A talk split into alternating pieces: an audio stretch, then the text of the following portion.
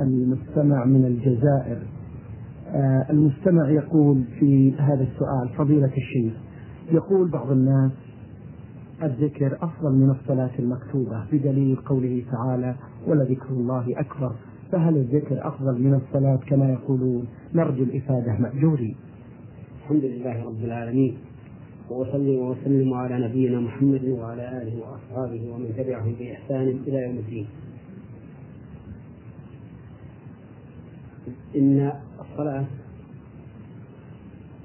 من ذكر الله سبحانه وتعالى بل هي أكبر أنواع الذكر وهي آكد أركان الإسلام بعد الشهادتين. كقول النبي صلى الله عليه وآله وسلم بني الإسلام على خمس. شهادة أن لا إله إلا الله وأن محمدا رسول الله وإقام الصلاة وإيتاء الزكاة وصوم رمضان وحج بيت الله الحرام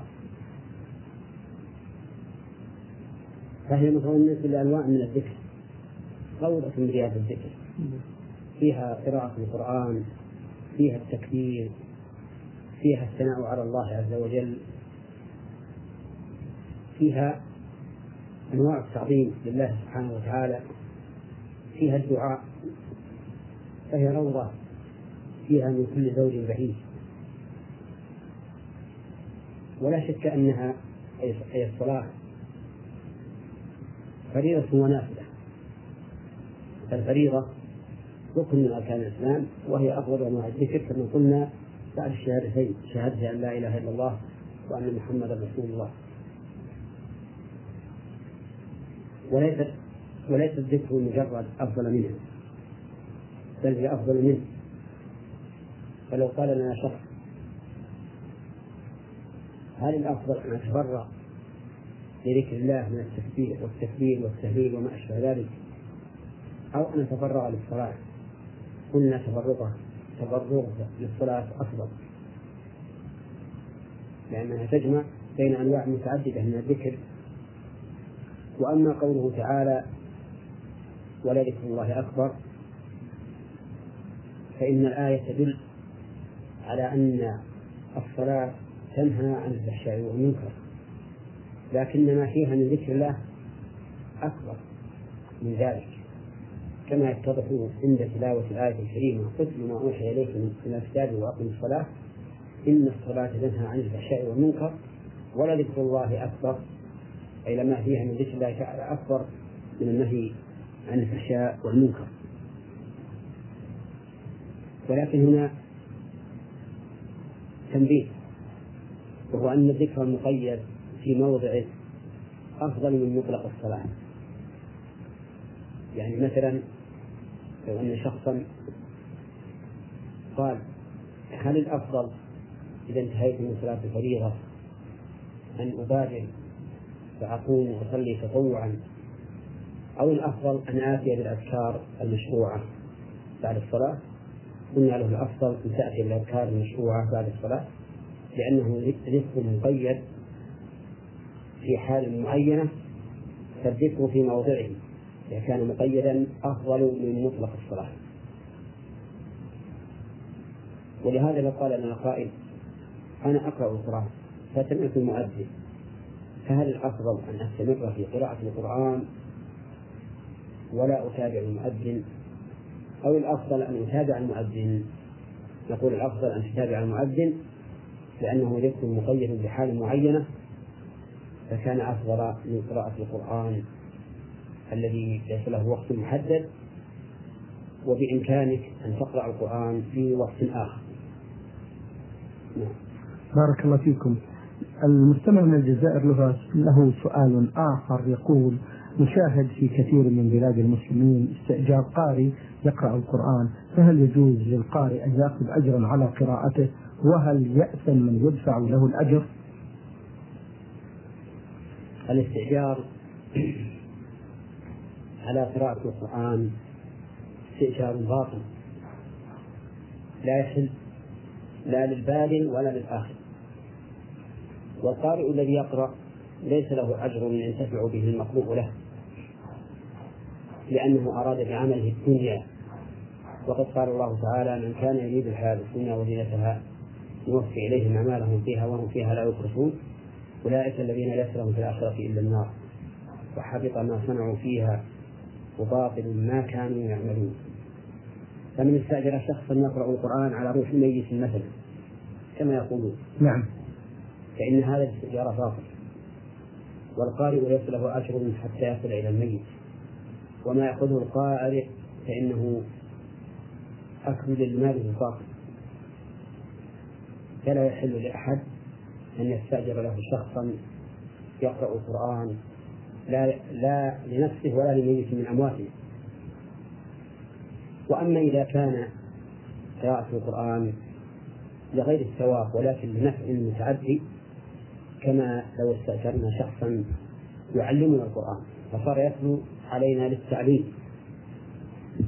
أو استأجرنا شخصا يقرأ على ميت يشفى. فإن هذا لا بأس به. وقد قال رسول الله صلى الله عليه وآله وسلم إن أحق ما أخذتم عليه أجرا كتاب الله. فيجب أن نعرف الفرق بين هذا وهذا. من استؤجر بثواب القراءة فلا ثواب له ولا تحل الإجارة ومن استؤجر بنفع متعد كالتعليم. والقراءة على المريض وما أشبه ذلك فإن هذا لا بأس به نعم بارك الله فيكم هذه مستمعة من القصيم تقول بالنسبة فضيلة الشيخ للزوجة المتوفى عنها زوجها إذا كانت حامل أو غير حامل فما الحكم في هذا؟ كأن هذه السائلة تسأل عن عدة المتوفى عنها نعم. المتوفى عنها زوجها عدتها إما أربعة أشهر وعشرة أيام إذا لم تكن حاملا. ولا عبرة بالحيض هنا في عدة الوفاة. حتى لو لم تحض في هذه المدة إلا مرة واحدة فإنها إذا تمت أربعة أشهر وعشرة أيام انتهت عدتها وإن لم تحض إلا مرة واحدة أو لم تحض أصلا. وأما إذا كانت حاملا فعدتها وضع الحمل. كقوله تعالى وأولاة الأحمال أجلهن أن يضعن حملهن سواء طالت المدة أم قصرت. وعلى هذا فربما تضع بعد وفاة زوجها بيوم واحد فتنتهي العدة وينتهي الإحداث. وقد تبقى ستة أشهر أو سبعة أو تسعة أو عشرة أو سنة أو سنتين فتبقى في عدتها حتى تضع الحمل. لعموم قوله تعالى وأولاة الأحمال أجله أجلهن أن يضعن حملهن. فإن قال قائل إذا وضعت قبل تمام أربعة أشهر وعشر فلماذا لا نحتاط ونأخذ بالأكثر. فالجواب أن السنة بينت ذلك. فقد نفست سبيعة الأسلمية بعد موت زوجها بليال فأذن لها رسول الله صلى الله عليه وآله وسلم أن تتزوج. وهذا يدل على أن أنها متى انتهت متى وضعت الحمل؟ انتهت عدتها ولو كانت قبل أربعة أشهر وعشرة أيام. بل لو كان زوجها لم يفهم بعد فإنها تنتهي عدتها. فلو فرض أن امرأة كانت تطلق ثم مات زوجها قبل أن تحمل أن تضع الحمل ثم وضعت الحمل بعد موته بدقائق فإن عدتها تنتهي وتنقض. نعم. والإحداث يتبع العدة فليس عليها إحداث في هذه الحال لأنه انتهت عدتها وإننا حين ذكرنا الإحداث يجدر بنا أن نبين ما الشيء الذي تحاد المرأة عنه. نعم. فنقول تحاد عن الزينة. فلا تتزين في عينيها ولا في شفتيها ولا في يديها ولا في جبينها. فلا تكتحل ولا تحمل الشفاه ولا تختلط بالحنة أو غيره. لا في يد ولا في رجل ولا ولا تلبس الحلي بجميع أنواعه. فإن كان عليها حلي حين موت زوجها فإنه فإنها تخلعه. فإن لم يمكن خلعه إلا بقصه قص وإذا كان عليها أسنان من الذهب فإنها تخلع الأسنان إذا كانت ملبسة على أصل. وأما إذا لم تكن ملبسة على أصل بل هي مثبتة أو كان لا يمكن نزعها إلا بخلل الأسنان فإنها تبقى ولكن تحرص على إخفائها. وتتجنب جميع ألبسة الزينة من ثياب أو سراويل أو أو عباءة أو غير ذلك مما يلبس فإنها تتجنب كل ما يسمى لباس لباس زينة. أما اللباس العادي فلا بأس به سواء كان أسود أو أخضر أو أصفر. المهم أن لا يقال أن هذه المرأة متجملة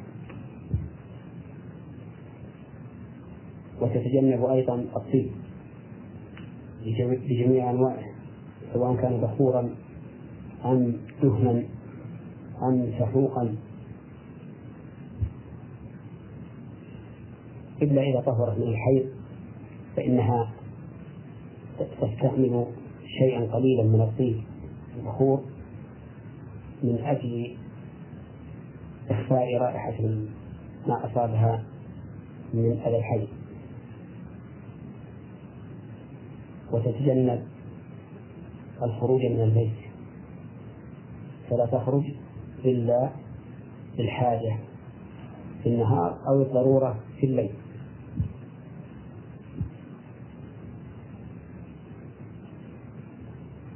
ما لم تخشى على نفسها أو عقلها ببقائها وحدها في البيت فلها أن تنتقل حيث شاءت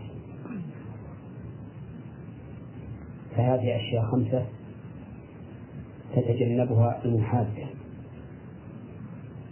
التدين بأنواع بأنواع الزينة لباس الحلي لباس الثياب الجميلة الطيب بجميع أنواعه الخروج من البيت. وأمناء مكالمة الرجال نعم. عبر الهاتف.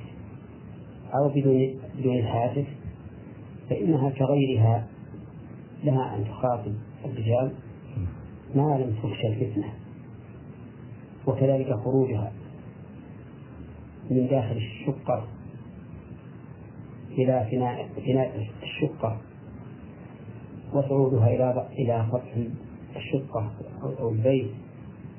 كل هذا جائز ولا بأس به. بارك الله فيكم. آه لها الحقيقة آه نقطة أخرى تقول المرأة أو امرأة امرأة المفقود كيف تتربى؟ أولا لابد أن نعرف من هو المفقود؟ المفقود هو الذي انقطعت أخباره طيب. فلم تعلم له حياة ولا موت. وتتربص امرأة حسب المدة. التي قررها القاضي. والقاضي ينظر في موضوع هذا الشخص المفقود فيضرب مدة تتناسب مع حاله.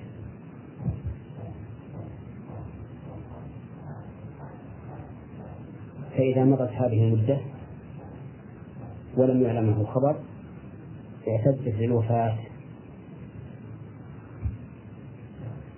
ثم حلت للأزواج. بارك الله فيكم.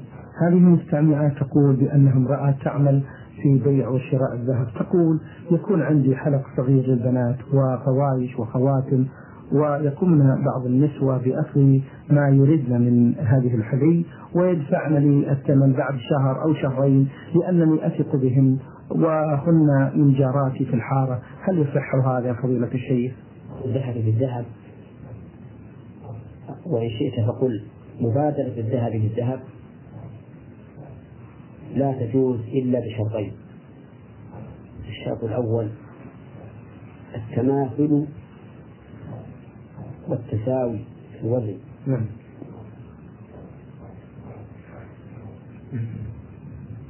فلا يجوز البيع بين الذهب بالذهب مع زيادة في أحدهما سواء كانت هذه الزيادة من جنس الذهب أو من فضة أو من أوراق عملة كل هذا لا يجوز. الشرط الثاني التقابض في مجلس العقد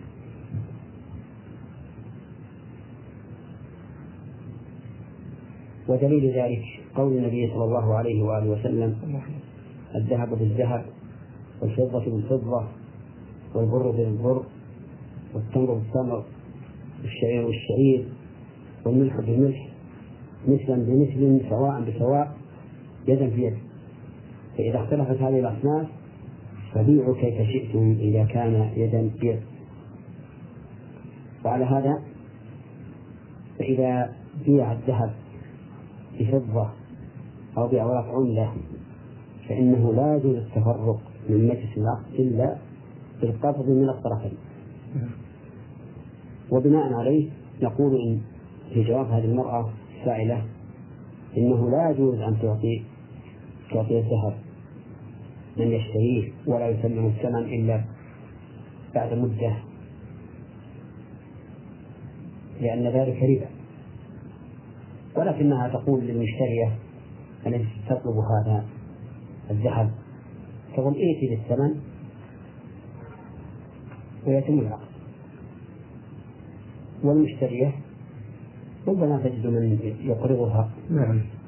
وتشتري به هذا الحلي فإذا قدر أنها أيسر وأنها تحتاج إلى هذا الحلم فلها أن تتفق مع البائعة وتقول اجعلي هذا الذهب عندك حتى آتي بالثمن.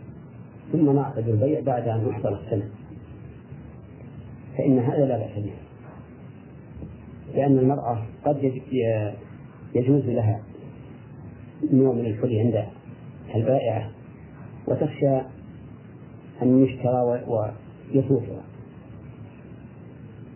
تخشى أن يشترى ويفوتها فتتفق مع البائعة بأنها أن تبقيه عندها حتى تحصل الثمن طيب. ثم تأتي وتشتري في آه، بالسعر الذي يكون عند الشراء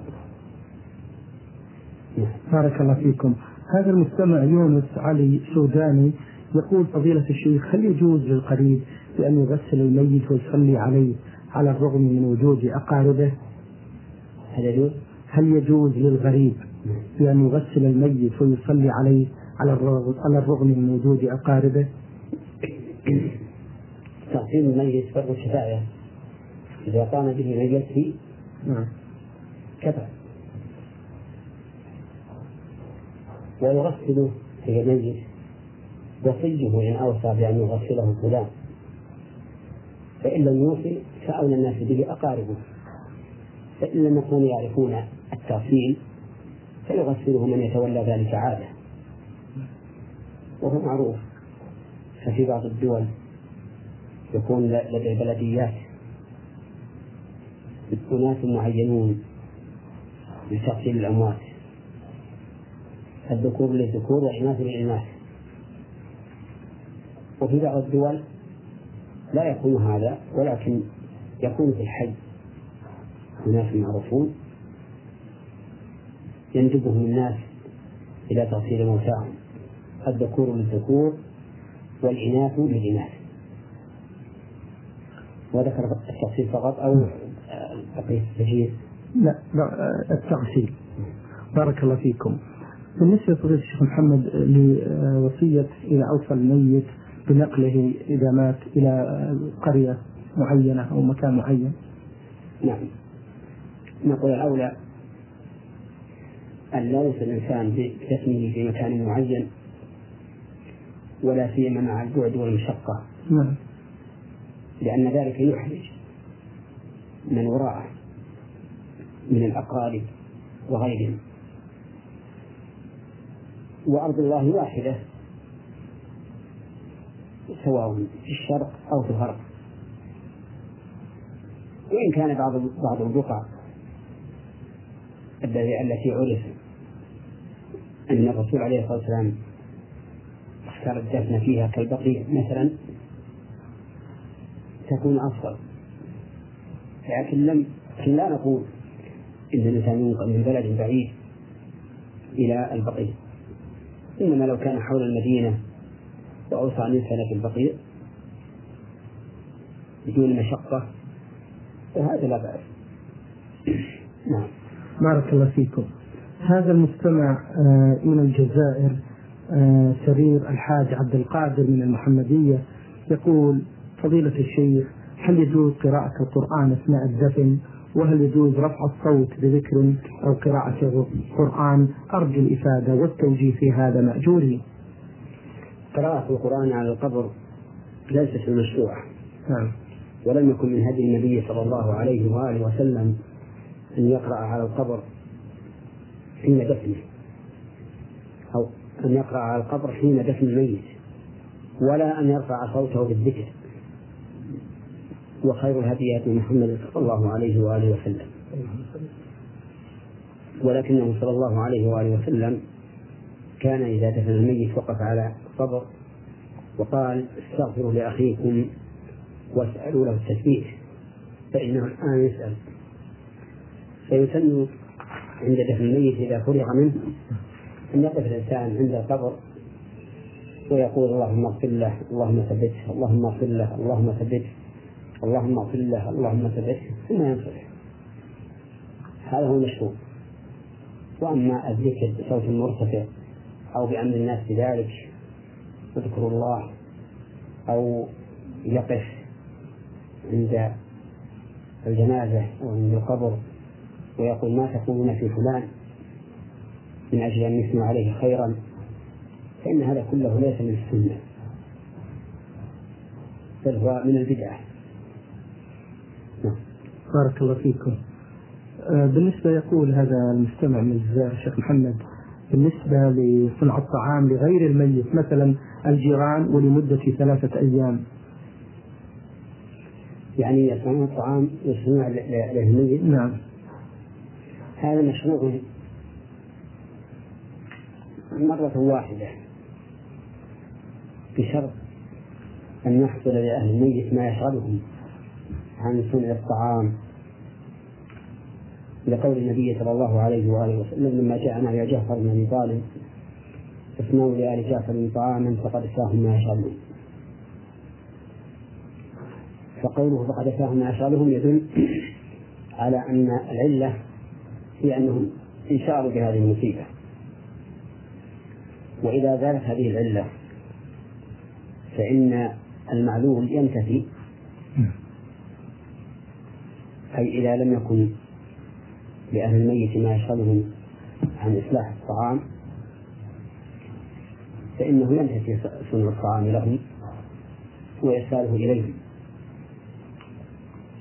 ثم إن ما يفعله بعض الناس اليوم من صنع أطعمة كثيرة وإرسال غنم كثيرة واجتماع أمم كثيرة عند أهل الميت لمدة ثلاثة أيام فإنه من البدع التي يجب بيانها للناس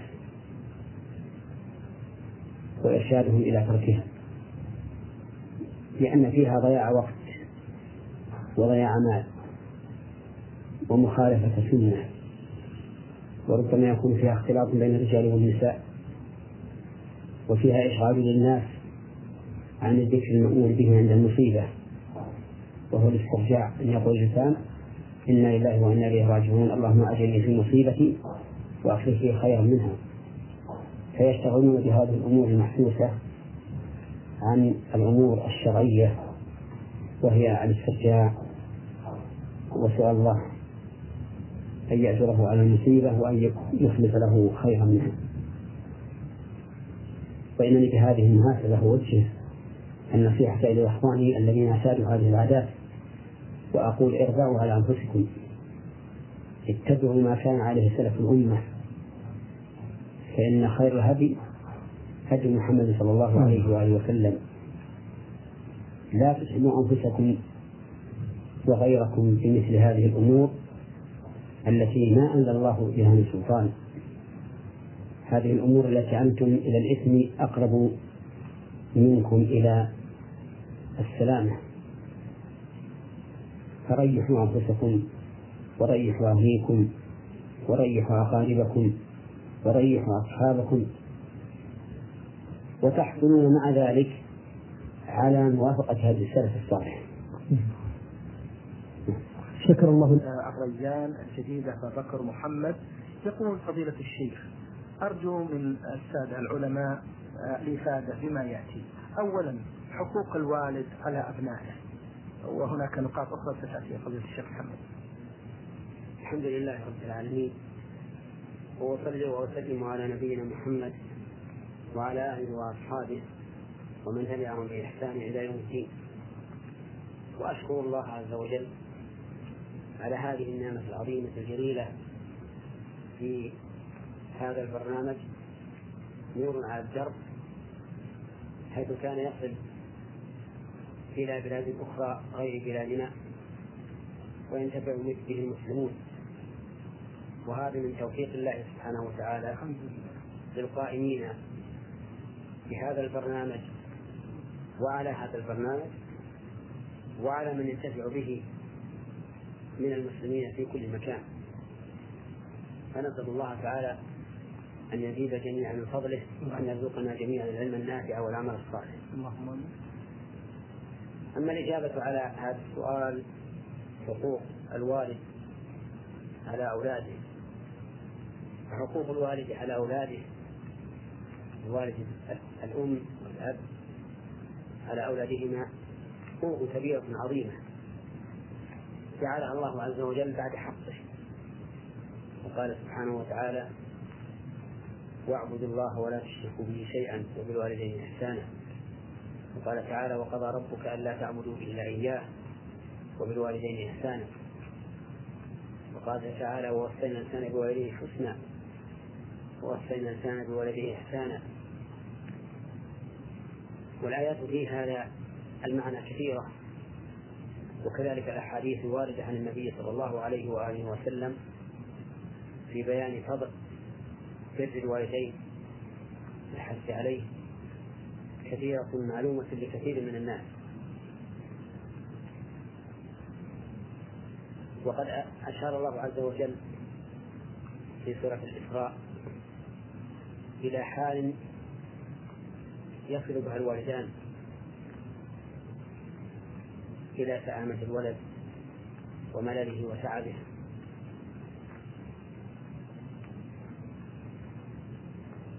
ونهى سبحانه وتعالى الولد أن يتغدر منهما إذا وصل إلى هذه الحال.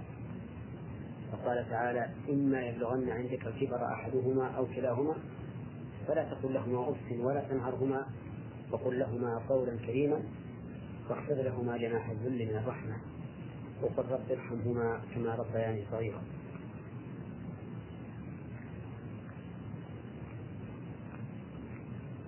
وقد ثبت عن النبي صلى الله عليه وآله وسلم أنه جعل عقوق الوالدين من أكبر الكبائر. وقال في حديث أبي بكر رضي الله عنه أكبر الكبائر الإشراك بالله وعقوق الوالدين. فالواجب على الولد من ذكر أو أنثى أن يقوم بحق والديه على الوجه الذي يرضى به الله عز وجل وألا يفرط في حقهما. وليعلم أن البر كما يقول العامة أسلاف وأن من بر بوالديه بر به أولاده ومن عق والديه عوقب بعقوق أولاده إلا أن يتوب إلى الله مما صنع فإنه من تاب تاب الله عليه. بارك الله فيك. آه، فقط ثاني يقول أسأل عن حق الزوج على الزوجة وحق الزوجة على الزوج. قال الله تبارك وتعالى وعاشروهن بالمعروف. وقال تعالى ولهن مثل الذي عليهن بالمعروف. وأعلن النبي عليه الصلاة والسلام في خطبته عام حج الوداع أن على الزوج لزوجته رزقه رزقها وكسوتها بالمعروف. فالواجب على كل من الزوجين أن يقوم بالحق الذي لصاحبه عليه على وجه رضي لا تكره فيه ولا تململ ولا مماطلة. حتى تتم العشرة بينهما على الوجه المطلوب وتحصل السعادة الزوجية.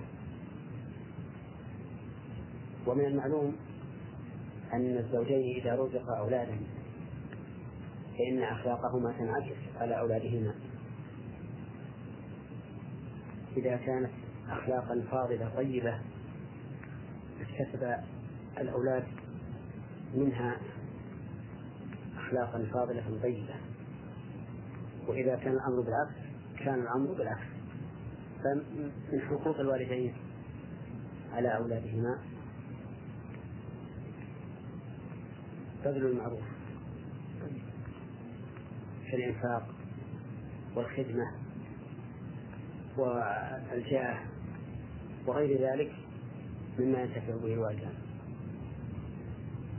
حق الزوجة الكسوة والنفقة بالمعروف بدون شح ولا مماطلة.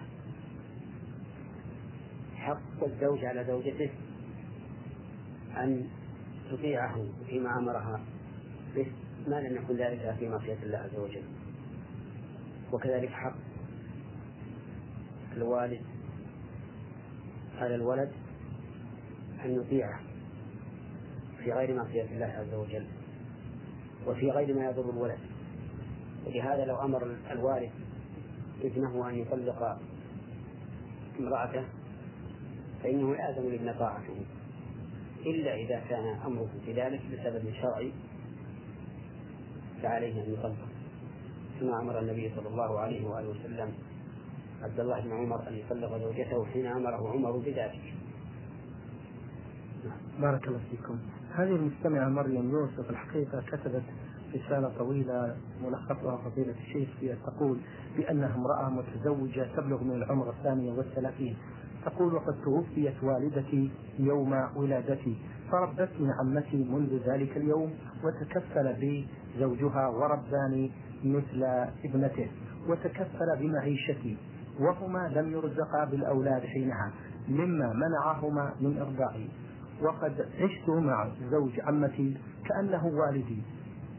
ما يقارب من ثمانية عشر عاما ثم تزوجت وأصبحت لا أقابله إلا بالعباءة ولبس ساتر.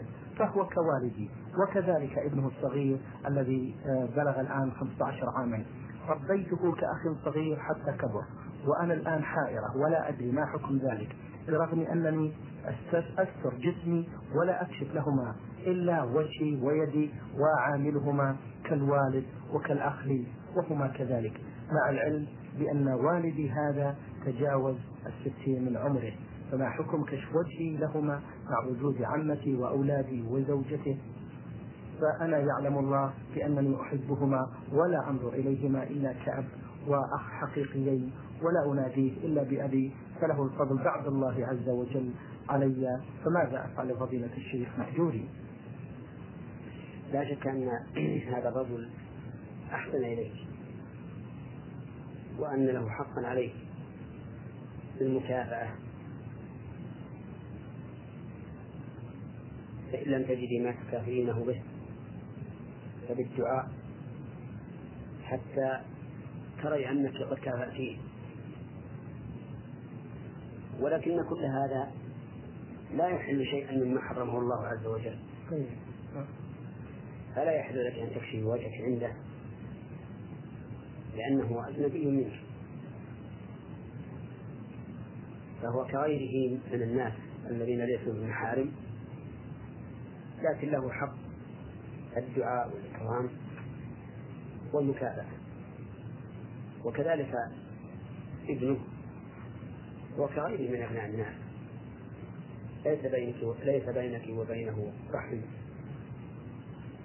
حتى تكشفي عنده. بل الواجب عليك ستر ما يجب ستره عند الرجال سواهما. ونرجو من الله عز وجل أن يثيب هذا الرجل ثواب الجزيل بمنه وكرمه لقيامه بما قام به نحوك. بارك الله فيكم. هذا المستمع سعود من بريدة يقول فضيلة الشيخ اغتبت أحد الأشخاص في مجلس من المجالس نظرا لأنه أساء إلي ونظرا فقد ذهبت إليه لأستسمحه عن هذا آه عن هذه الغيبة وأعرف تحريم الغيبة والنميمة. فقدمت له عذري وقلت له أعتذر منك فقد اغتبتك وأرجو أن تسامحني ولكنه قال اذهب الله يحللك. فما حكم الشرع في عمل هذا مأجوري أقول إن الواجب على الإنسان إذا تاب من مظلمة لأخيه عليه أن يؤدي إليه مظلمته في الدنيا قبل أن تؤخذ من أعماله الصالحة في يوم القيامة. إن كانت مالا فليؤديه إليه إن كانت عرضا فليستحل منه. وإذا بذل ما يستطيع من طلب إحلاله منه فآذى من له الحق. فإنه مع التوبة الصادقة النصوح يقضي الله عز وجل عنه. ما تحمله لأخيه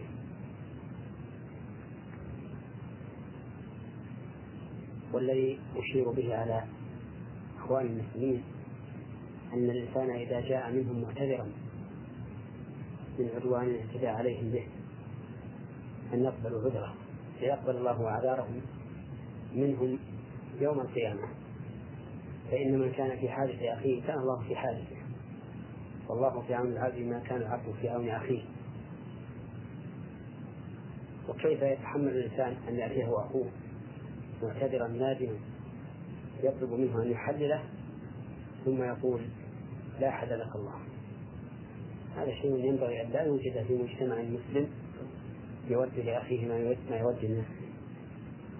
فها هنا أمران. الأمر الأول نصيحة هذا الذي قد هاب غيره بأن يحرص غاية الحرص على أن يحلله في الدنيا فإن بذل كل ما يستطيع ولم يحصل هذا فإننا نرجو من الله عز وجل أن يتحمل عنه.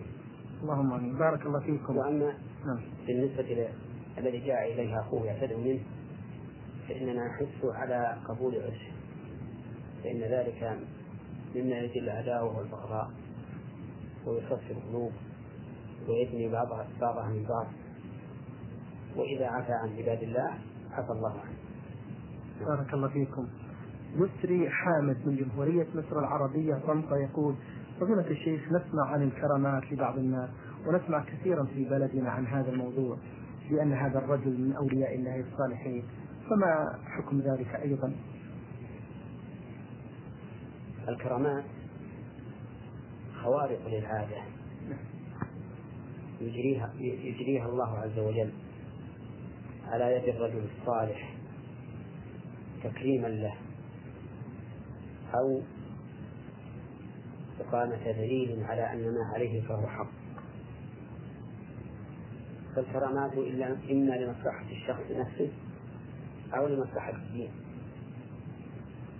ولكنها لا تكون إلا للأولياء المتقين. قال الله تعالى ألا إن أولياء الله لا خوف عليهم ولا هم يحزنون الذين آمنوا وكانوا يتقون.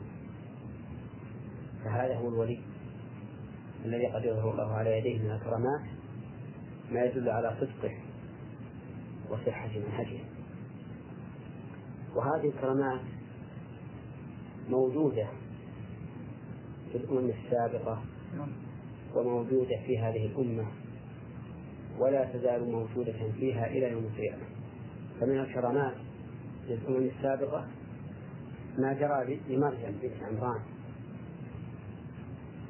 حينما حملت عيسى بن مريم عليه الصلاة والسلام فأجاءها المخاض إلى جذع النخلة. قالت يا ليتني مت قبل هذا قبل هذا وكنت نفسا منسيا.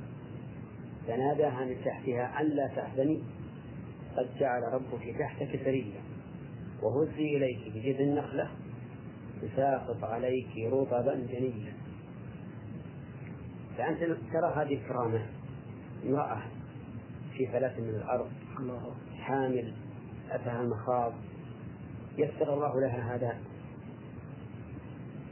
الطعام والشراب. قد جعل ربك تحت كفيه وفي الطعام قال هزي إليك بجذع النخلة تساقط عليك رطبا جنيا امرأة نفساء والمرأة ضعيفة تؤمر بأن تهز بجذع النخلة لا في في رأسها والهز بالجذع لا يحرك النخلة لكن كرامة الله تحركت النخلة. الله. ثم لما تحركت تساقط الرطب. رطبا جنيا لم يتأثر بسقوطها على الأرض مع أن الغالب أن الرطب إذا سقط من من أعلى فإنه يفسد يتمزق بسقوطه على الأرض. لكن هذا الرطب الذي تساقط على مريم تساقط تساقط عليها رطبا جنيا لم يتأثر بالأرض ولم يتمزق بها. فكلي واشربي وقري عين يعني كلي واشربي قريرة العين من غير خوف ولا حزن.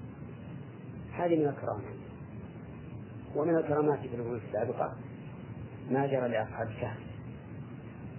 فتية آمنوا بربهم. كرهوا ما عليه قوم من الشرك بالله عز وجل. خرجوا عن البلد. فآووا إلى غار وناموا به. أتدري كم ناموا؟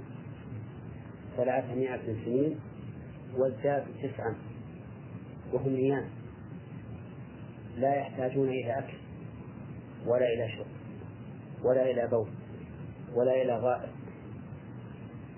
ولم تتمزق ثيابهم ولم تنمو شعورهم ولا أبصارهم بل بقوا أعلامهم عليه كل هذه المدة يقلب يقلبهم الله تعالى ذات اليمين وذات الشمال لئلا يتحجر الدم على اليمين إن بقوا على اليمين دائما أو على اليسار إن بقوا على اليسار دائما.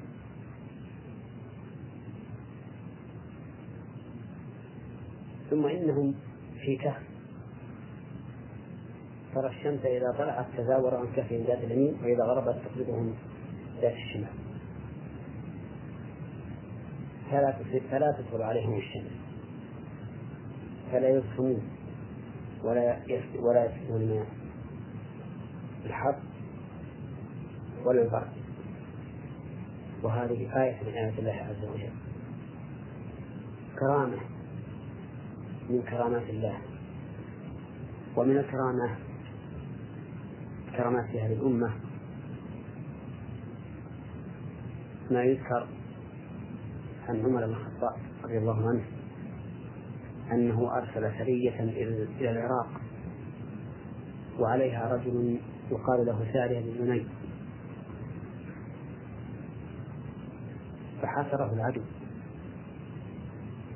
فكشف لعمر بن الخطاب رضي الله عنه وهو يخطب الناس يوم عن حال هذا القائد. فسمعه الناس يقولون الجبل يا سارية الجبل يا سارية.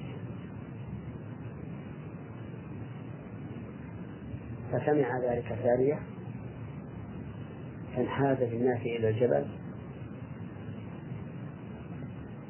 فكذب. وصارت العاقبة له. فأنت ترى الآن. كرامة واضحة. بالنسبة لعمر وبالنسبة لسارية عمر رضي الله عنه كلم رجل سارية وسارية سمع كلامه. وليس هناك هاتف ولا بقية ولكنها قدرة الله عز وجل. وإذا أردت أن تعرف هذه الكرامات فراجع كتاب شيخ الإسلام ابن تيمية رحمه الله. الكتاب المسمى الفرقان بين أولياء الله وأولياء الرحمن. وليعلم أن كثيرا من ممن يدعي الولاية اليوم تكون دعواه كذبا لأنك إذا فتشت عن حاله وجدته من أعداء الله لا من أولياء الله. فكيف يدعي أنه ولي لله وأن الله يجري على على يديه كرامات فإن قال قائل نعم. إنهم تجري على أيديهم خوارق. قلنا هذا من أعمال الشياطين. تعمل لهم الخوارق من أجل أن يضلوا الناس به والنحسون الذين آمنوا وكانوا يتقون. إذا كان مؤمنا تقيا فهو ولي وإلا فهو دعي وليس بولي. نعم. بارك الله فيكم. آه، نختم هذا اللقاء فضيلة الشيخ محمد بسؤال من المستمع عابد من ليبيا بن غازي يقول لي جار غير مسلمة فضيلة الشيخ وفي بعض المناسبات يرسل لي طعام وحلوى بين الكلمة والأخرى فهل يجوز لي أن آكل من ذلك وأطعم أولادي؟ أرجو بهذا إفادة. نعم.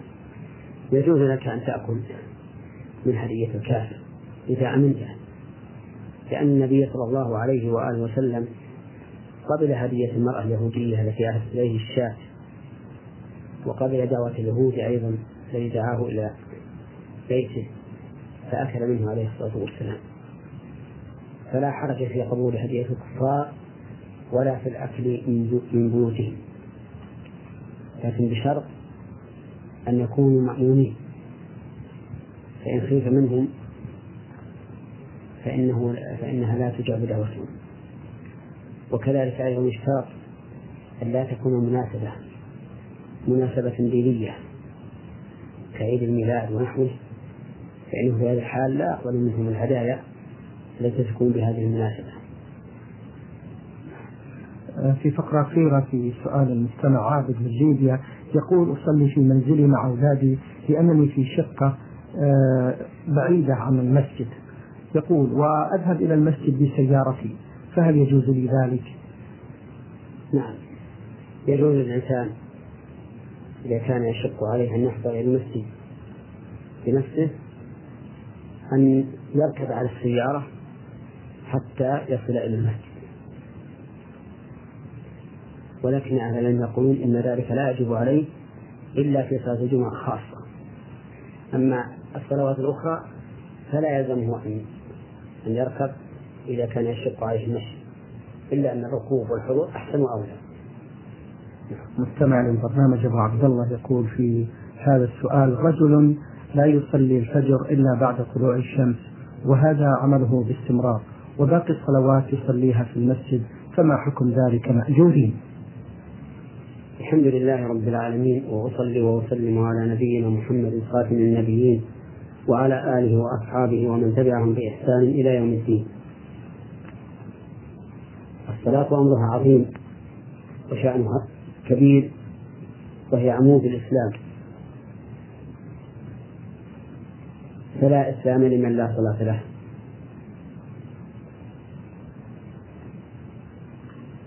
وهذا الرجل المسؤول عنه الذي كان لا يصلي الفجر إلا إلا بعد طلوع الشمس بصفة مستمرة ولكنه يصلي بقية الأوقات مع الجماعة نسأل الله تعالى له الهداية وأن يتم عليه نعمته حتى يصلي الفجر مع الجماعة فتكمل صلاته على الوجه المطلوب. وكونه لا يصلي الفجر إلا بعد طلوع الشمس بصفة مستمرة يدل على تهاونه بها وعدم اكتراثه بها. ونقول له إذا كانت هذه صلاتك بصفة مستمرة فإنه لا صلاة لك أي لا تقبل صلاة الفجر لأنها في غير وقتها بدون عذر. وقد ثبت عن النبي صلى الله عليه وآله وسلم أنه قال من عمل عملا ليس عليه أمرنا فهو رد. أي مردود عليه. ولا شك أن الصلاة بعد وقتها بدون عذر شرعي.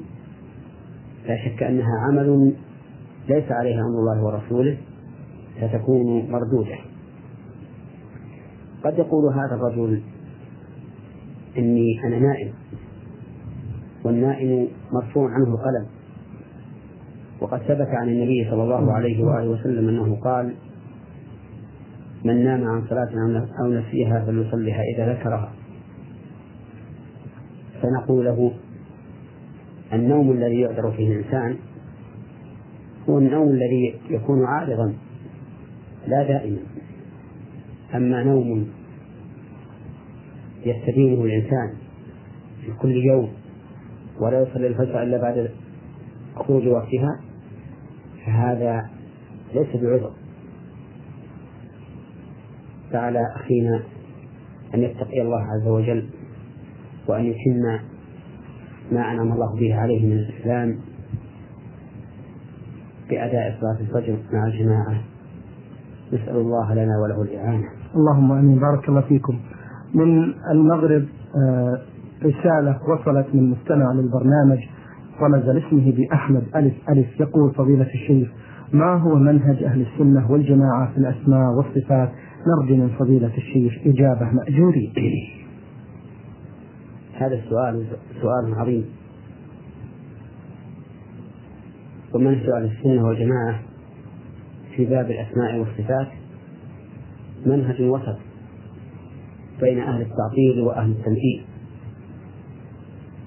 فأهل التمثيل قوم أثبتوا لله الصفات لكن بالغوا في إثباتها وغلوا في ذلك. وجعلوها من جنس صفات المخلوقين فانحرفوا بذلك عن الصراط المستقيم.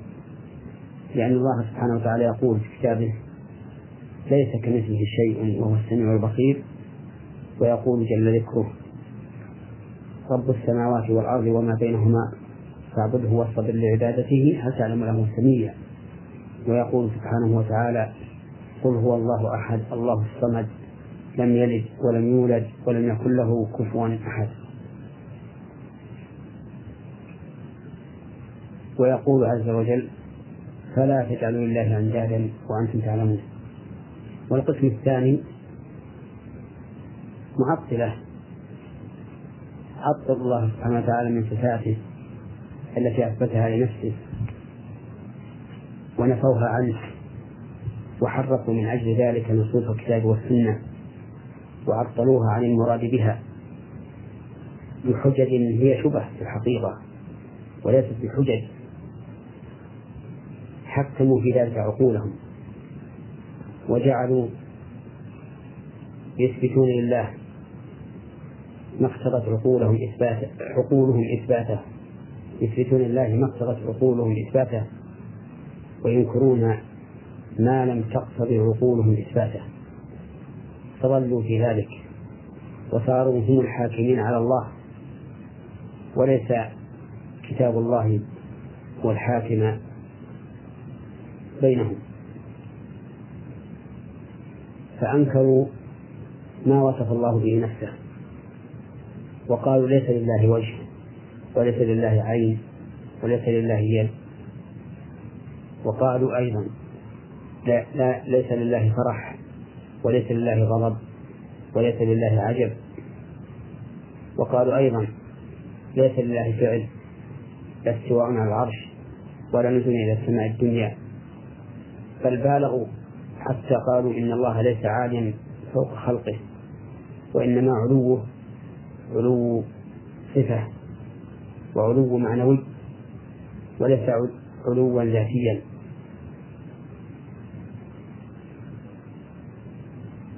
وبالغ بعضهم. فقالوا إن الله سبحانه وتعالى لا يقال إنه فوق العالم ولا تحت العالم ولا يمين ولا شمال ولا متصل ولا منفصل. وأتوا بأقوال يعجب منها المرء ويقول كيف يكون هذا مقتضى العقول أما أهل السنة والجماعة فإنهم يثبتون لله تعالى ما أثبته من الأسماء والصفات إثباتا حقيقيا مع نفي المماثلة أي مماثلة أي مماثلة المخلوقين. فيقولون نثبت لله كل ما أثبته لنفسه من الأسماء والصفات.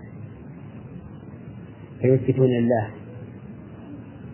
الحياة والعلم والقدرة والسمع والبصر ويثبتون لله الأفعال المتعلقة بمشيئته كالاستواء على العرش والنزول إلى السماء الدنيا والإتيان بالفصل بين العباد. ويثبتون لله الفرح والضحك والعجب. ويثبتون لله الحكمة والرحمة. وغير ذلك مما أثبته الله لنفسه. أو أثبته له رسوله صلى الله عليه وآله وسلم لكن من غير تحريف ولا تعطيل.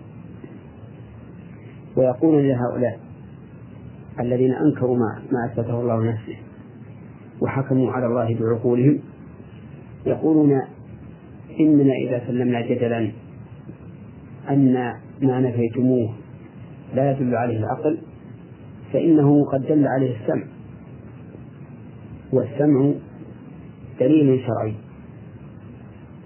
نتفق وإياكم عليه على أن الكتاب والسنة هما الدليلان لإثبات ما أثبته الله عن نفسه ونفي ما نفى الله عن نفسه. وكونكم تقولون إن إثبات شيء ما من هذه الصفات يقتضي التمثيل والتشبيه نقول لكم وأنتم فيما أثبتموه يقتضي على قاعدتكم أنكم مشبهة ممثلة فأي فرق بين من يقول إن لله سمعا وبصرا ومن يقول إن لله رحمة وإن لله وجها وإن الله على العرش. إن كان ما أثبتموه لا يقتضي التمثيل فما أثبتناه نحن لا يقتضي التمثيل. وإن كان ما أثبتناه يقتضي التمثيل فما أثبتموه يقتضي التمثيل. والتفريق بين هذا وهذا تحكم وتناقض. والواجب على المرء أن لا يتقدم بين يدي الله ورسوله.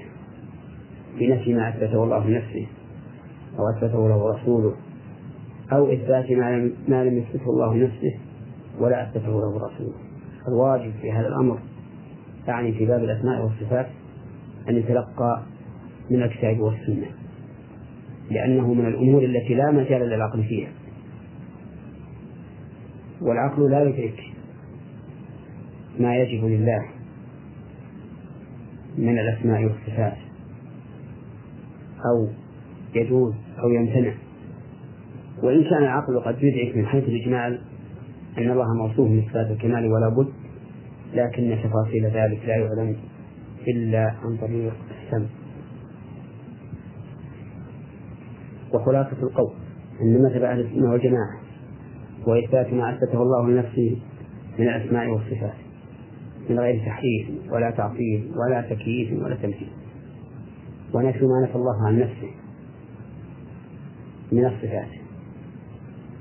والسكوت عما لم يرد به نفي ولا إثبات لأن هذا هو مقتضى السمع ومقتضى العقل.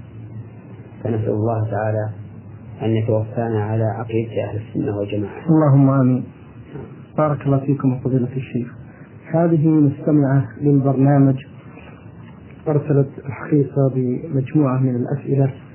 نختار منها هذا السؤال. أم محمد تقول فضيلة الشيخ ما حكم قراءة المرأة الحائض للآيات القرآنية التي ترد في الشروح الموضحة ببعض الكتب التي تقع فيها للعلم والتثقيف الديني على سبيل المثال لا الحصر ومنها قصص الأنبياء ثم أن المرأة المسلمة ثم أن المرأة المسلمة قد تكتب آية أو تقرأها خلال كتابتها. أرجو بهذا إفادة مأجورين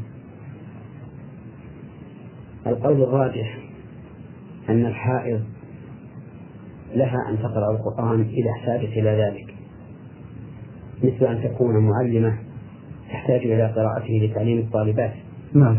أو تكون دارسة تحتاج إلى قراءته لإسماعه للمعلمات. أو تقرأ القرآن للتحرز به والتحصن به كآية الكرسي والآيتين اللتين في آخر سورة البقرة وقل هو الله أحد قل أعوذ برب الفلق قل أعوذ برب الناس وما أشبه ذلك من الأشياء التي تحتاج إلي إليها لتقرأها. وذلك أنه ليس في من الحائض من قراءة القرآن نصوص صريحة صحيحة. لكن نظرا لأن كثير من أهل العلم أو أكثر أهل العلم يرون أن الحائض لا يحل لها أن تقرأ القرآن نقول أمسك عن قراءة القرآن إلا فيما تحتاجين إليه. هذا هو القول الراجح في هذه المسألة أن ما تحتاج إليه المرأة الحائض تقرأ وما لا تحتاج إليه فالأولى من تفعل نعم. بارك الله فيكم. المستمع سين ألف باء من اليمن آه، يقول في هذا السؤال هل كفن الميت فضيلة الشيخ رقعة واحدة أم أن هناك عدة طبقات؟ لأن عندنا في بلدنا شيء قال لا يجوز تكفين الميت إلا إذا كان خمس طبقات. هل هذا صحيح؟ أرشدونا إلى الطريق الصحيح مأجوري كفن الميت تكفي فيه قطعة واحدة تستر جميع الميت سواء كان رجلا أم امرأة.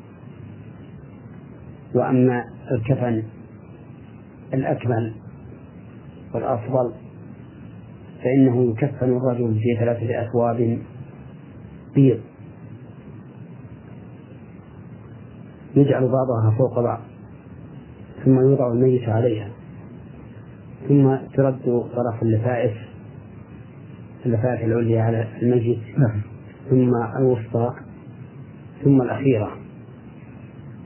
ثم تثنى على رأسه وعلى رجليه وتربط حتى لا تنتشر عند حمله والصلاة عليه. فإذا وضع في قبره فإنها تحل. أما المرأة فمن العلماء من قال إنها كالرجل ومنهم من قال إنها تكفن في خمسة أبواب إزار وخميس وخمار وقميص ولفافتين فإن تيسر ذلك فهو خير وإن لم يتيسر فثوب واحد يستر الجميع كاف في ذلك. بارك الله فيكم. له سؤال آخر يقول لفضيلة الشيخ ما حكم الشرع في نظركم في الآتي؟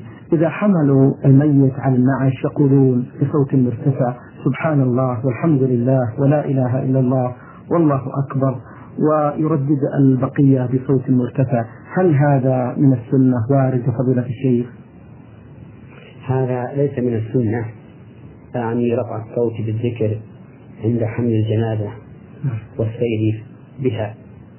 بل إن رفع الصوت بالذكر في هذه الحال من البدع. فالذين يشيعون الجنائز في عهد النبي صلى الله عليه وآله وسلم لا يسمع لهم صوت في ذكر ولا غيره وإنما هم يحملون الميت والواحد والواحد يتفكر في معاله وأنه سيكون كما كان هذا الميت سيكون محمولا بعد أن كان حاملا. سيكون في بطن الأرض بعد أن كان على ظهرها. سيكون محاسبا بعد أن كان عاملا متمكنا من العمل. سيكون مرتهنا في قبره بعد أن كان طليقا يمشي من قصره إلى متجره إلى مسجده. الحاصل أن الذي ينبغي لحامل الجنازة أن يكون مفكرا متأملا في معاله الذي لا بد منه. وأما الذكر ورفع الصوت به فإن هذا ليس من هدي السلف الصالح رضي الله عنه نعم هذه المستمعة أم نزار تقول في هذا السؤال فضيلة الشيخ بالنسبة للتائب هل يلزمه التشهد والارتسال للدخول في دين الله من جديد؟ أما التائب من الكفر نعم. فإنه يغتسل إما وجوبا على رأي كثير من العلماء وإما استحبابا على رأي آخرين. وأما التائب من المعصية التي دون الكفر فلا يشرع له أن يغتسل لأنه لم يخرج من الإسلام. بل العاصي مسلم ولو عظمت معصيته إذا لم توصله إلى حد الكفر. هذا هو مذهب أهل السنة والجماعة أن كبائر الذنوب مهما عظمت إذا لم تكن إذا لم تصل إلى حد يخرج الإنسان من الملة فإنها لا فإنه لا يكفر بها الإنسان. ثم إن مات وقد تاب منها فإن الله يتوب على من تاب. كما قال تعالى قل يا عبادي الذين أسرفوا على أنفسهم لا تقنطوا من رحمة الله. إن الله يأخذ الذنوب جميعا. إنه هو الغفور الرحيم. وإن مات قبل التوبة فهو داخل في قوله تعالى إن الله لا يغفر أن يشرك به ويغفر ما دون ذلك لمن يشاء. فهو تحت المشيئة. إن شاء الله عذبه وإن شاء غفر له بارك الله فيكم. لها سؤال آخر فضيلة الشيخ المستمعة أم نزار آه، تقول أحيانا أقرأ القرآن. وأجد أن صوتي حسنا وترتيلي جيد. هل يعتبر هذا من العجب الذي يبطل العمل؟ ليس هذا من العجب الذي يبطل العمل بل إن هذا من نعمة الله التي يفرح بها الإنسان. أن الله تعالى يعطيه صوتا جميلا وأداء حسنا لأن بعض الناس قد يحرم هذا أو هذا أو الجميع. فبعض الناس يكون صوته رديئا وأداؤه كذلك. ومن الناس من يكون على جانب قوي من الأداء وحسن الصوت وهذا لا شك أنه من نعمة الله على العبد. فليشكر الله سبحانه وتعالى على هذا.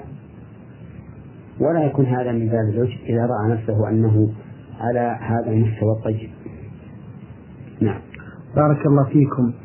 نعود إلى رسالة آه، المستمع ميم ألف ألف يقول فضيلة الشيخ مصلى المدرسة هل يأخذ أحكام المساجد؟ مصلى المدرسة أو المصلى في البيت الذي أعده الإنسان للصلاة فيه لا يأخذ حكم المساجد وإنما هو مصلى يحترم لكون الناس يصلون فيه أما أن يعطى حكم المسجد من كونه إذا دخل فيه لا يجلس حتى يصلي ركعتين وإذا كان جنبا لا يجلس فيه إلا بوضوء ويعتكف فيه. وما أشبه ذلك من أحكام المساجد فلا. فالمصلى في مكان العمل والمصلى في البيت ليس بمسجد وليس له أحكام المسجد لكنه مكان اجتماع يصلي الناس فيه. نعم. بارك الله فيكم. أيضا من أسئلة المستمع فضيلة الشيخ يقول هل يجوز شراء سيارة بالتقسيط وفي نية البيع مباشرة لهذه السيارة مع شخص مع شخص آخر؟ لأنني محتاج أرجو بهذا إفادة مأجورين. يرى بعض العلماء أن هذا ليس بجائز. ومنهم شيخ الإسلام ابن تيمية رحمه الله يقول لأن هذا حيلة. على أخذ دراهم بدراهم مع التفاضل ولكن تدخل بينهما هذه السيارة ليكون ظاهر العقد عقدا صحيحا. ومن العلماء من أجاز ذلك وقال إن البائع إذا باع على المشتري فإنما يبيع عليه هذه السيارة والمشتري حر في أن يبيعها وينتفع بثمنها أو يبقيها وينتفع بأجرتها. أو يبقيها ليستعملها أو يبقيها إن احتاج باعها وإلا فهي باقية. وعلى كل حال فالإنسان الناصح لنفسه يتجنب هذه المعاملة إلا إذا دعت الضرورة إلى ذلك مثل أن لا يجد من يقدره ولا من يعطيه سلما. بأن يدفع إليه الدراهم ويقول هذه الدراهم تعطيني بها سيارة بعد تمام السنة. ويصفها له هذا السلام جائز لأن الصحابة كانوا يفعلونه في الثمار. حين قدم النبي صلى الله عليه وسلم المدينة وهم يسلفون في الثمار السنة والسنتين. فقال من أسلف في شيء فليسلف في كيل معلوم ووزن معلوم إلى أجل معلوم. وعلى هذا فإذا تعذر أن يجد من يقرضه أو من يدفع إليه دراهم سلما فأرجو أن لا يكون بذلك بأس إذا كان محتاجا إلى هذا. ولكن لا يبيعها على من اشتراها منه لأنه إذا باعها على من اشتراها منه صارت هي مسألة العينة مثل أن يشتري منه السلعة بألف إلى سنة ثم يشتريها بثمانمائة نقدا. فإن هذا لا يجوز لأنه حيث على بيع الربا. وقد قال النبي عليه الصلاة والسلام من باع بيعتين في بيعة فله أوكسهما أو الربا. وهذه بيعتان في بيعة فله فله أوكسهما يعني أقلهما يعني له أقلهما أو الربا يقع في الربا. نختم هذه الحلقة بسؤال للمستمع علي أحمد من اليمن. يقول فضيلة الشيخ أنا أسأل عن الآية الكريمة وعن تفسيرها تلك أمة قد خلت لها ما كسبت ولكم ما كسبتم ولا تسألون عما كانوا يعملون. نعم هذه الأمة التي أشار الله إليها هي الأمم التي بعث إليهم إبراهيم وإسحاق ويعقوب والرسل السابقون. فإن هؤلاء لهم دينهم وانتهوا وخلوا. ولكم أنتم أيها المخاطبون في عهد النبي صلى الله عليه وآله وسلم ما كسبتم فأنقذوا أنفسكم. ولا تقولوا نحن أبناء هذه الأمة أبناء الرسل وما أشبه ذلك. فإن لها ما ك... لهؤلاء ما كسبوا ولكم أنتم ما كسبتم ولا تسألون عما كانوا يعملون. وقد قالت اليهود إن إبراهيم كان يهوديا وقالت النصارى إن إبراهيم كان نصرانيا وصاروا يحاجون المسلمين ولكن إبراهيم كان حنيفا مسلما وما كان من المشركين عليه الصلاة والسلام. نعم. أبو بكر السنغال ذاكار الحقيقة الأخ المستمع أبو بكر كتب بأسلوبه الخاص يقول السلام عليكم ورحمة الله وبركاته. أما بعد فإني قد كتبت إليكم آه، رسالة وقد آه، ضمنتها هذا السؤال وهي عن العقيقة في بلادنا. أولا أود أن أبين لكم كيف نعق لأولادنا. مثلا إذا ولد لنا مولود يوم الأحد نعق له يوم الأحد المقبل. نذبح خروف أو بقرة وأحيانا خروف فقط. ونوزع اللحم إلى ثلاثة أقسام. قسمين للأصهار والقسم الواحد للزوج. وإذا لم نرسل آه شيء للأصهار سيقع بيننا وبينهم نزاع وتهاجر وتقاطع وأحيانا يؤدي إلى الطلاق. وذلك أن الأصهار يأتون ويأخذون المرأة ويتركون الجنين مع أبيه ونريد إفتاء في ذلك مأجورين. الحمد لله رب العالمين.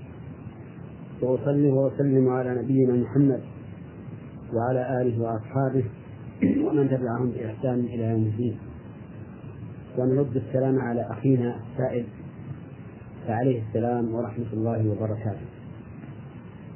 ثم أننا نشكر الله عز وجل أن جعل هذا المنبر المبارك منبرا يصل صوته إلى مشارق الأرض ومغاربها وينتفع به المسلمون في كل مكان.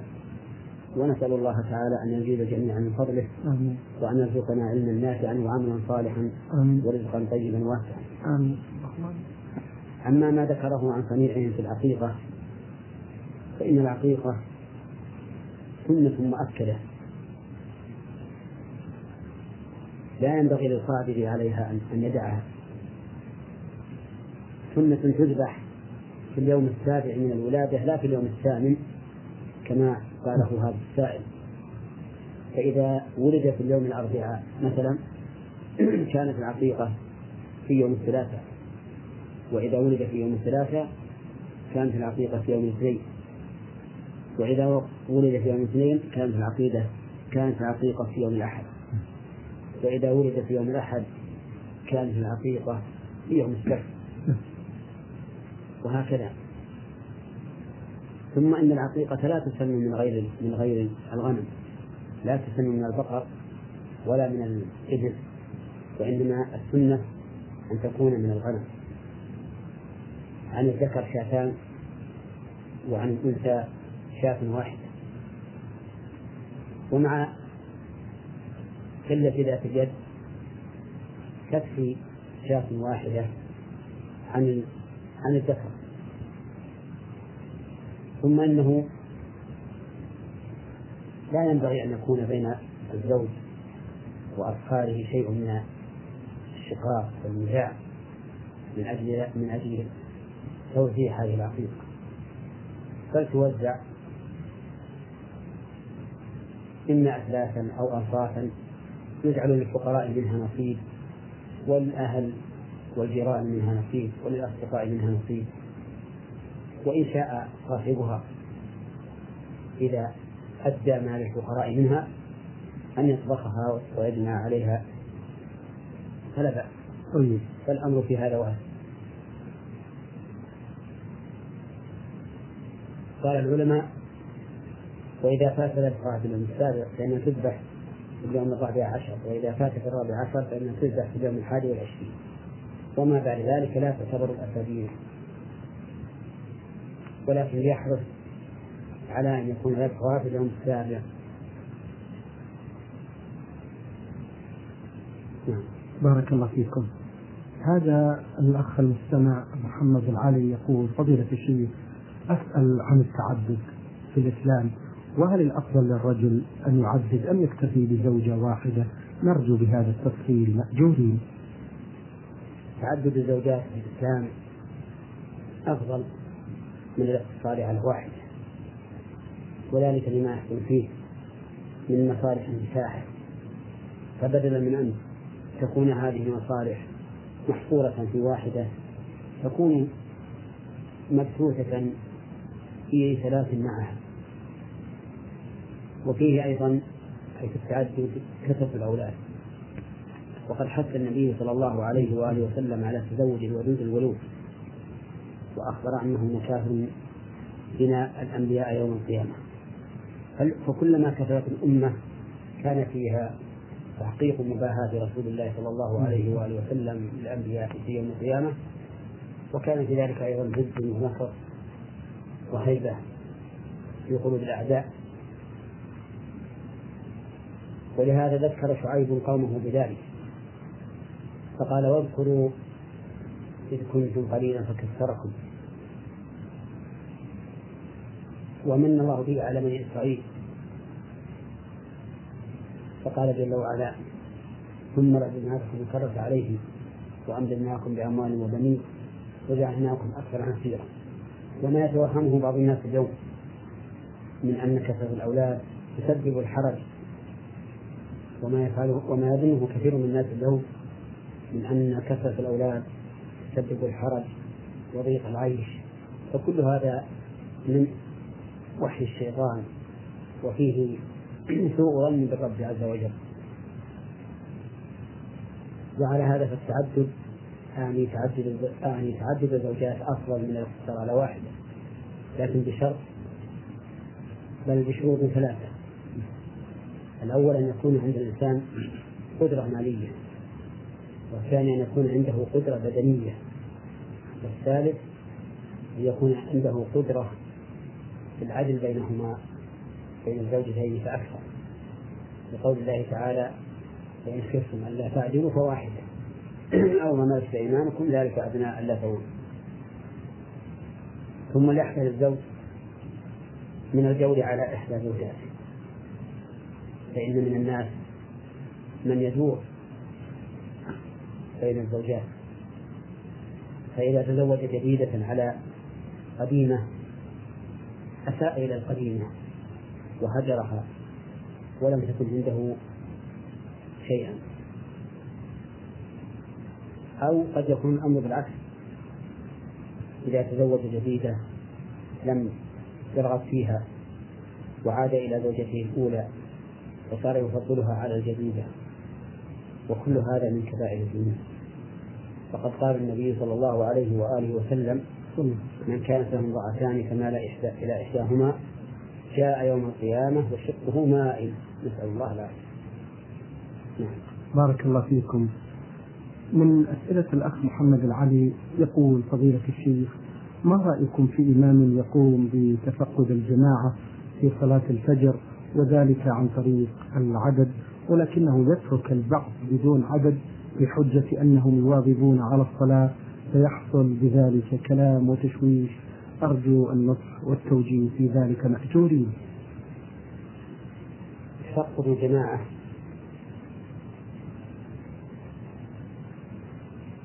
ليعلم حاضرهم أم غائبون له أصل في الشرع.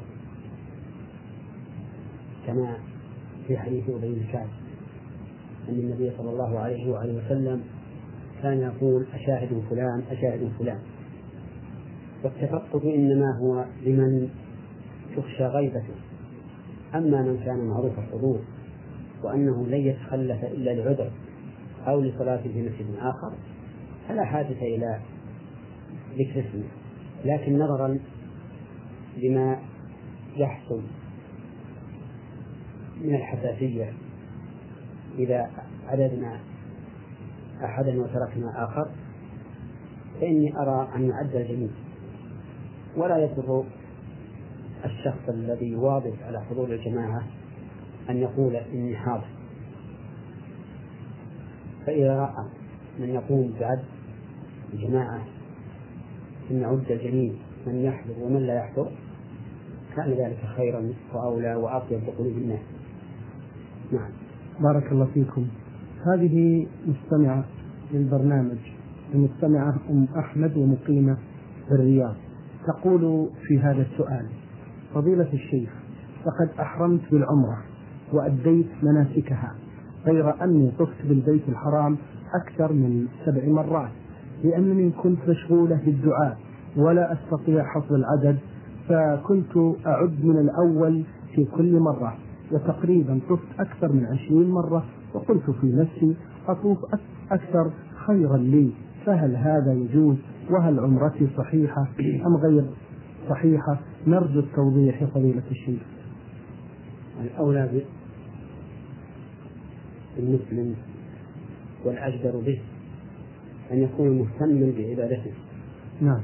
وأن يكون حاضر القلب فيها حتى لا يزيد فيها ولا ينقص. ومن المعلوم أن المشروع في الطواف أن يكون سبعة أشواط فقط بدون زيادة.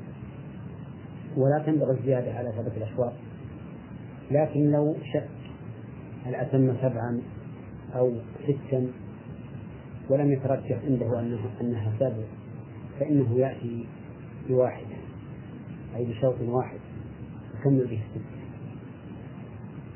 ولا ينبغي أن يزيد عن العدد الذي شرعه الله عز وجل على لسان رسوله صلى الله عليه وآله وسلم بل شرعه الله في سنة رسول الله صلى الله عليه وآله وسلم.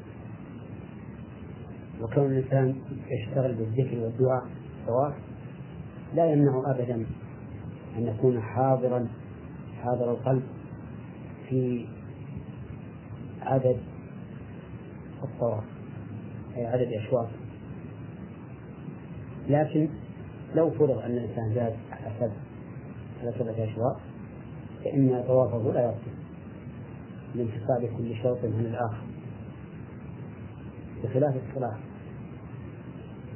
فإنه لو صلى الرباعية خمسا لم تصح صلاته لأنها جزء واحد. فإنه من حين يكبر يدخل في تحريم الصلاة إلى أن يسلم أما الطواف فإن كل شوط يستقل بنفسه وإن كان سبعة أشواط متوالية لكن إذا زاد ثمانية أو تسعة أو عشرة فإن ذلك لا يبطل الطواف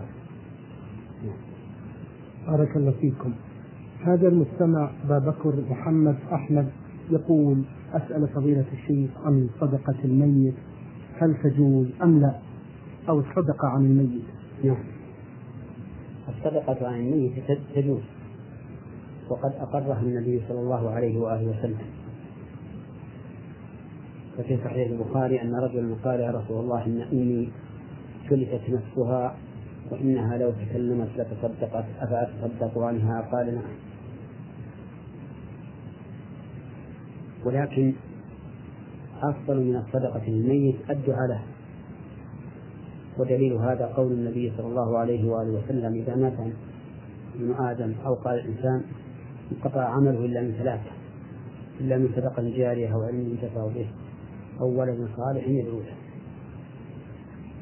ولم يقل أو ولد صالح يتصدق له أو يصوم له أو يصلي له أو يقرأ له مع أن الحديث في الحديث عن العمل فدل هذا على أنه ليس من المشروع أن يقوم الإنسان بعبادة يجعلها لأحد من أقاربه لكن لو فعل لم ينكر عليه إلا أنه يدل على ما هو أفضل وهو الدعاء.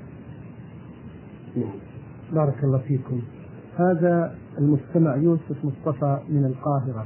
يقول فضيلة الشيخ تخرجت من كلية الحقوق وأريد أن أشتغل بالمحاماة. فما رأيكم وما حكم الشرع في نظركم في ذلك؟ مأجورين. رأينا أن المحاماة وهي التوكل عن الرجل ليخاصم خصمه رأينا أنها تنقسم إلى قسمين نعم. قسم يريد أن يحامي بحق. وعن حق. فالدخول في هذا لا بأس به. لأن غاية ما فيه أنه توكل لشخص بأجر والوكالة بالأجر جائزة. وقسم ثاني من المحاماة يريد المحامي يريد المحامي أن يتم قوله بحق أو أو باطل فهذا هذا القسم لا يجوز الدخول فيه لأنه سيكون مدافعا عن الحق وعن الباطل وهذا محرم. فالواجب على المسلم إذا رأى أن أخاه سيقع في باطل أن ينصحه وأن لا يتوكل عنه لقول النبي صلى الله عليه وآله وسلم من رأى منكم منكرا فليغيره بيده فإن لم يستطع بلسانه فإن لم يستطع بقلبه. وذلك على عقلنا بارك الله فيكم. هذا مستمع أرسل بسؤال لم يذكر الاسم في هذا يقول فضيلة الشيخ ما هي كفارة الظهار؟ وهل هي على التخيير أو على الترتيب وما الحكم لو جامع زوجته قبل الكفارة؟ أولا الظهار لابد أن نعرف أنه نعم. الظهار هو أن يشبه الرجل امرأته بامرأة تحرم عليه تحريما مؤبدا. مثل أن يقول أنت علي كظهر أمي أو أنت علي كظهر أختي أو أنت علي كظهر بنتي. أو ما أشبه ذلك. وهو منكر وزور كما قال الله تعالى وإنهم ليقولون منكر من وزورا وهو محرم. فإذا وقع منه ذلك أي من الزوج فإن فإن الله يقول والذين يظهرون من نسائهم ثم يعودون لما قالوا فتحرير رقبة من قبل أن يتماسى ذلكم توعظون به والله بما تعملون خبير. فمن لم يجد فصيام شهرين متتابعين من قبل أن يتماسى فمن لم يستطع فيطعم ستين مسكينا فنقول لهذا المظاهر يجب عليك عتق رقبة فإن لم تجد تصوم شهرين متتابعين لا تفطر لا تفطر بينهما يوما واحد إلا لعذر من سفر أو مرض. فإن لم تستطع والكفارة فيها كما ترى بل والكفارة فيها كما يرى السائل على سبيل الترتيب لا التخييم ولا يحل بين ظاهر أن يجامع زوجته حتى يكفر. يقول الله تعالى من قبل أن يتماسى فإن فعل أي جامع قبل أن يكفر فهو آثم. وعليه أن يتوب إلى الله عز وجل. قال العلماء وعليه أن يستأنف الصيام من جديد. وعلى هذا فإذا جامع زوجته بعد وقد بقي عليه خمسة أيام فقط من الشهرين فعليه أن يعيدهما من جديد أن يعيد الشهرين من جديد لأن الله اشترط. قال من قبل أن يتماسى نعم. بارك الله فيكم. هذه المستمعة للبرنامج آه، أم محمد تقول فضيلة الشيخ نحن نعلم جميعا أن الإسراف محرم ومن ذلك الإسراف في الملبس ولكن ما الحكم إذا كانت المرأة تخشى الإسراف في لباسها ولا تريد أن تكثر في عدد الملابس؟ ولكن الزوج يطلب منها ذلك ويشتري لها القماش ويطلب منها التفصيل ويحب أن يرى عليها الملابس الجديدة. وجبونا يا فضيلة الشيخ ووضحوا لنا ما هو حد الإسراف في الملبس إذا كان الزوج يريد يريد من زوجته أن تتجمل. بارك الله فيكم. حد الإسراف في كل شيء مجاوزة الحد. أي أن يجاوز الإنسان الحد الذي ينبغي أن يكون عليه سواء كان ذلك في اللباس أو في الأكل والشرب كما قال الله تعالى وكلوا واشربوا ولا تسرفوا إنه لا يحب المسرفين فالثياب التي يأتي بها الزوج إليك أخبريه بأنك لست في حاجة إليها. فإن أصر إلا أن يأتي بها فانظري إلى أجملها وتجملي به لها للزوج لأن من الأزواج من يرغب رغبة أكيدة في أن تتجمل له زوجته. نعم. وإذا أكثر من الثياب فادخريها فلعله يأتي يوم من الدهر. تحتاجين هذه الثياب أو يحتاجها أحد من الفقراء فتصدقين بها عليه. نعم.